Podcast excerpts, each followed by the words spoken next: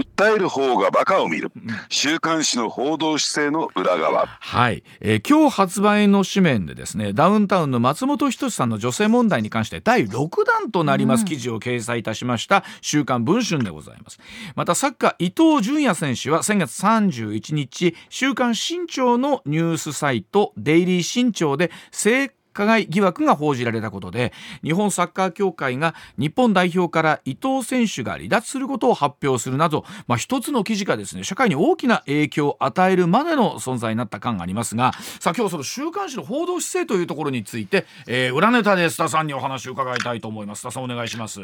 はい、うん、あのやっぱりね週刊誌報道というとあのちょっと新聞やテレビラジオとちょっと一線隠してましてね、うん、やはりあの最近特にそのスキャンダリズムといったらいいんですか、うん、そのスキャンダル報道というところに大きく軸足を移してきているという、はい、それによってですねあのね雑誌の販売部数を上げていくというそういうビジネスモデルになってるんだろうと思うんですよ。ですからスクープといってもですね、えー、もっぱらですねそういうスキャンダルというね、えー、形に終始しているのかなと。まあそういった中でそのね宣伝を切ったというか、えー、トップランナーと言われている週刊文春、はい、で今回ですね私週刊文春を週刊文春がではなく週刊文春を、えー、訴えた、うん、えー、人をですね3人ぐらいちょっと話を聞くことがあったので、ね、まあこれも名誉毀損訴訟という形で、まあ、訴えたということなんですけれども、うん、まああのある人は企業経営者でありある人はですね、うん、まあ、分泌業という形になってるわけなんですけれども、まあ、その中でね共通して、えー、出てきたのは、まあ、お 3, 3人ともですね、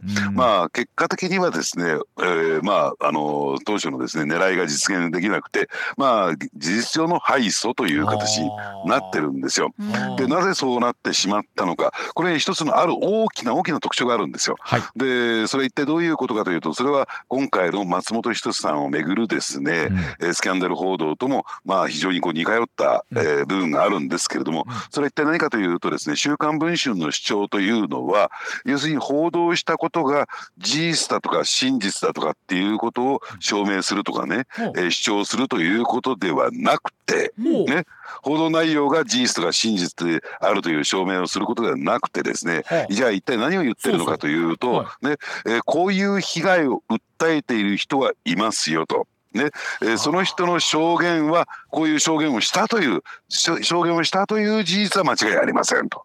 その中身については、ね、えー、我々の感知する関与するということはありませんと、こういうスタンス取ってるんですよ。あのつまり、うん、えーそう、はい、いやいや。なるほど。あくまで事実がこんなこと訴えてる人がいますよという記事で、はい、何があったかはと問わないことはないけどでもイメージでするとあったよだけでもイメーなんだろううそんなことないよって言いたい人おりますわね。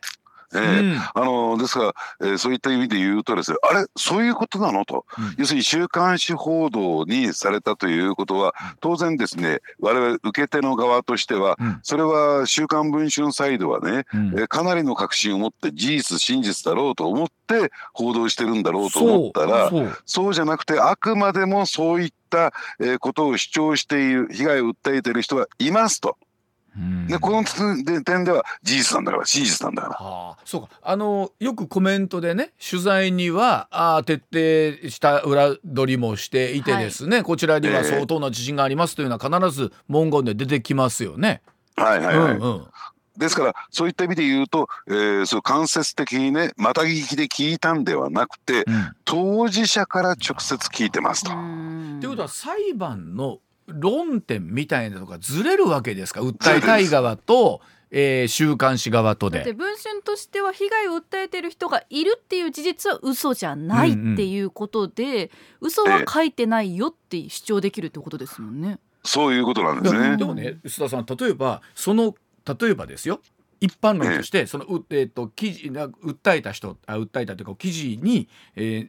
言って証言した人がですねもしかしたら極端に言うと嘘をついてる可能性もゼロではないわけですよね。はいはい、どの件とかっていうのは一般的にですよ。そうなった場合それを乗っけた責任で、えー、なんか名誉毀損されたっていう人たちはどうなんですかね？あの、うんですからねその虚偽の証言を、えーの載せたもちろんね、ん。そういう編集の問題あるいは、うんえー記事掲載の責任というのは当然生じますけれども、うん。ただそれについてはですねそのねまあ言ってみればですね「週刊文春」としては完治しないよと。だって、えーそういうスタンスであくまでもその例えばね週刊あのよくコメント部分改革付きのコメント部分と字の部分ってあるじゃないですか。あり。ますね。つまりあのあのね、その証言供述以外のところですね。うん。でそこについてはですねあくまでもよーく読んでください、うん。そうするとそこにはですね、えーそれが事実だとか真実だとかということは書いてないんですよ。でも全体のイメージとすると週刊誌に載るこういうことだから結構なんかあそんなことがあったんだという印象にはなりますよね。うん。ねうん。あのですからそれはね、えー掲載権の問題ではなくて、うん。えーいわゆるですねその証言者とそのね、うん。あのそういった、えー訴えられ訴えられる側の人たちの、えーこね、その似たいあの関係でしょうと。その、えーそこはそこで、えー被害が生じたら、えーまあ回復するように当事者同士で話し合ってくださいというそういうスタンスなんですよ。これでもねそれこそこのタイミングに来てねよくあのまあ例えばですよ。別に今回の件に限らずよく今何度も言いますがこの件に限らずいろんなネタの売り込みがあって。はい。例えば、ええー言うたら真実に相当するものから眉唾ものものものまであると思うんですけど、そのあたりは文春さんあいや文春じゃない。週刊誌サイドはどういうふうにしてなんだろう取捨選択してるんですかねえー心眼含めてですけど。うんだからあの本来であるならばね、うんその裏取りもすべきなんですよ。うんはいでうんつまり、えーどういうことかというとそのそういうふうに証言している人のその言葉あるいはうん。主張がですね、本当かのどうなのかっていうきちんとそこら辺も裏取りをしていくべきなんだけれども、うん。ただそれをやるというのは、えーかなり報道する上でのハードルが上がっていってしまうんですね。本来そうすべきですよ。うん。ね。普通のメディアはそうやってるんですから。うん。ですからそこをですね、えーやるということは時間も労力もお金もかかると。うん。ですからそこはもうやらないというふうになってしまってるんでしょうでね。それでもやっぱり裁判ではあの、えーいいわゆる週刊誌側の方が勝つことが多いわけですか。多いですね。ですから訴えた側が望んだような決着にはならないということなんですよ。これあの須田さんねどこまで聞いていいのかな例えばこのネタの売り込みにしてもねそれこそええ本当の本当の例えば被害に遭ったあるいは何かがあの事件に巻き込まれたという方から、まあ、よく言われるお金目当てでみたいなところも言われたりするケースもあるじゃないですか。はいはい。これ実際どうなんでそのあたりのお金みたいなところっていうのは訴えた側、うん。なんかこう、き記事をリークした側っていうのは出るもんなんですか？一般いやそそれほど多くは出ません。かつてはね出たケースもあったんですけれども、うん。あのー最近はですね、まあ、週刊誌サイドの経営も苦しいということもあってですね、うん。なんか金でそのネタを買うというね、うん。えーところはほとんどやってないというふうに私は聞いてますけどね。ああそうあのそれで言うとでも一方でまあこのね今回の件はえーさておきですけれども一方でこの週刊誌的なというものがこの裁判にもなっていない状況の中でねオフィシャルええな裁判になってない中でいわゆる私の刑死刑というような形にはい。なって社会的な信用そをう。落とされてしまはい。うということに対して、あのまあ啓蒙あなんで警鐘を鳴らしている方っていうのもいらっしゃいますよね。須田さん、ええ。うん。このあたり週刊誌サイドのスタンスはどういうふうなスタンスなんですかね？うん。うん。ですからねそのあたりというのが、うん。例えばねあの社会的なこれ意味があるのかどうなのか、うん。ね、うん例えば全くの詩人、ねはい。えーうん。メディアにも出てこないような全くの詩人についていくらねそういう証言する人がいたからといって、うん。それを報道することが果たして、えー意味があるのかどうなのか、うん。要するに公人なのかどうなのかっていうところも一つポイントとしてあるし、ね。うん。もちろんね全くの、えー一般の人だったらおそらく週刊誌サイドも、まあ、こんなのを書いたってね、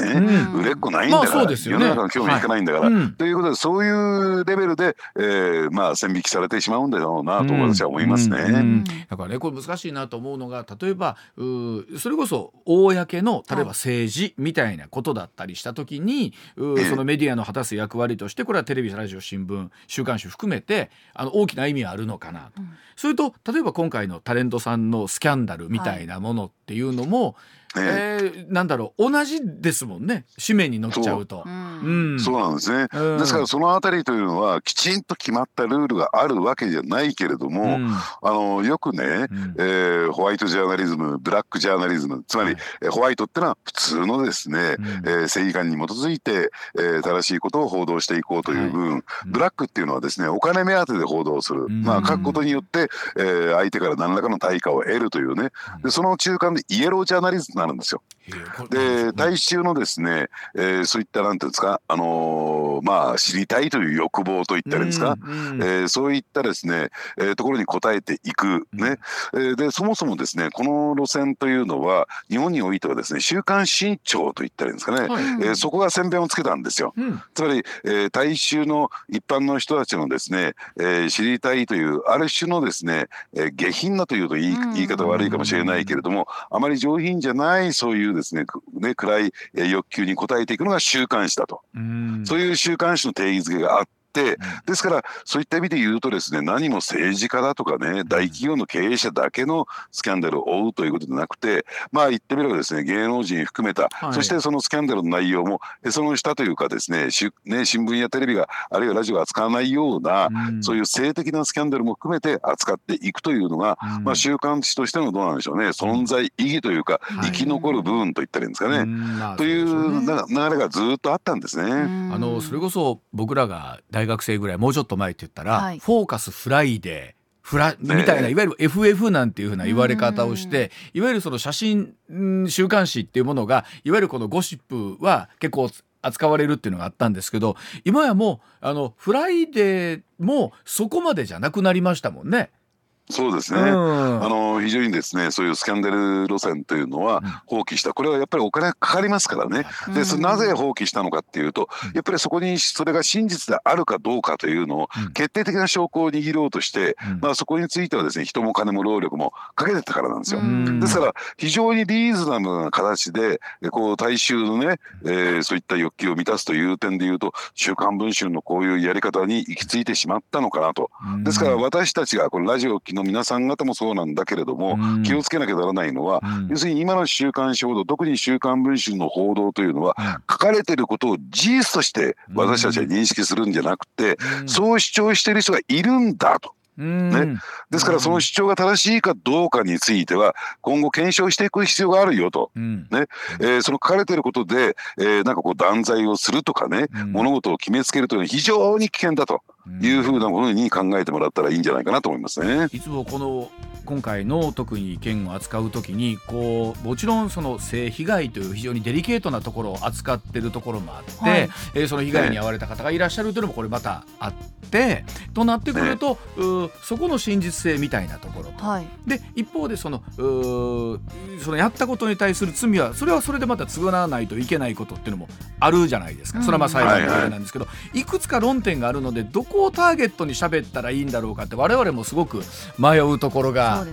あってね。で一方でその週刊誌の持ってる役割もあるしさあただ今年このまあデイリー新潮そうだし週刊文春もそうですけどなんか週刊誌報道がどうあっていくのかっていうのも今後また今年の中でも僕いろいろ動きが出てくるような気がするんですけどねうん。須田さんね。で私たちはやっぱりそれを議論していかないといけないですよね。そうです。うーね。まあうんもちろん一方でえどんなことがあるんだろうという興味があるっていうのも、はい。これまた人間として、えみんなが持ってるところで、はい。あり。ますからね。ううんん。はい。わかりました。いやなかなかそうか。あくまで書いてるこういう人がいますよっていうスタンスであるという見方で例えばいろんな記事を読んでいくとまた確かに見方も変わるかもしれない。はい、エスタさん今週もありがとうございました。ありがとうございました。はい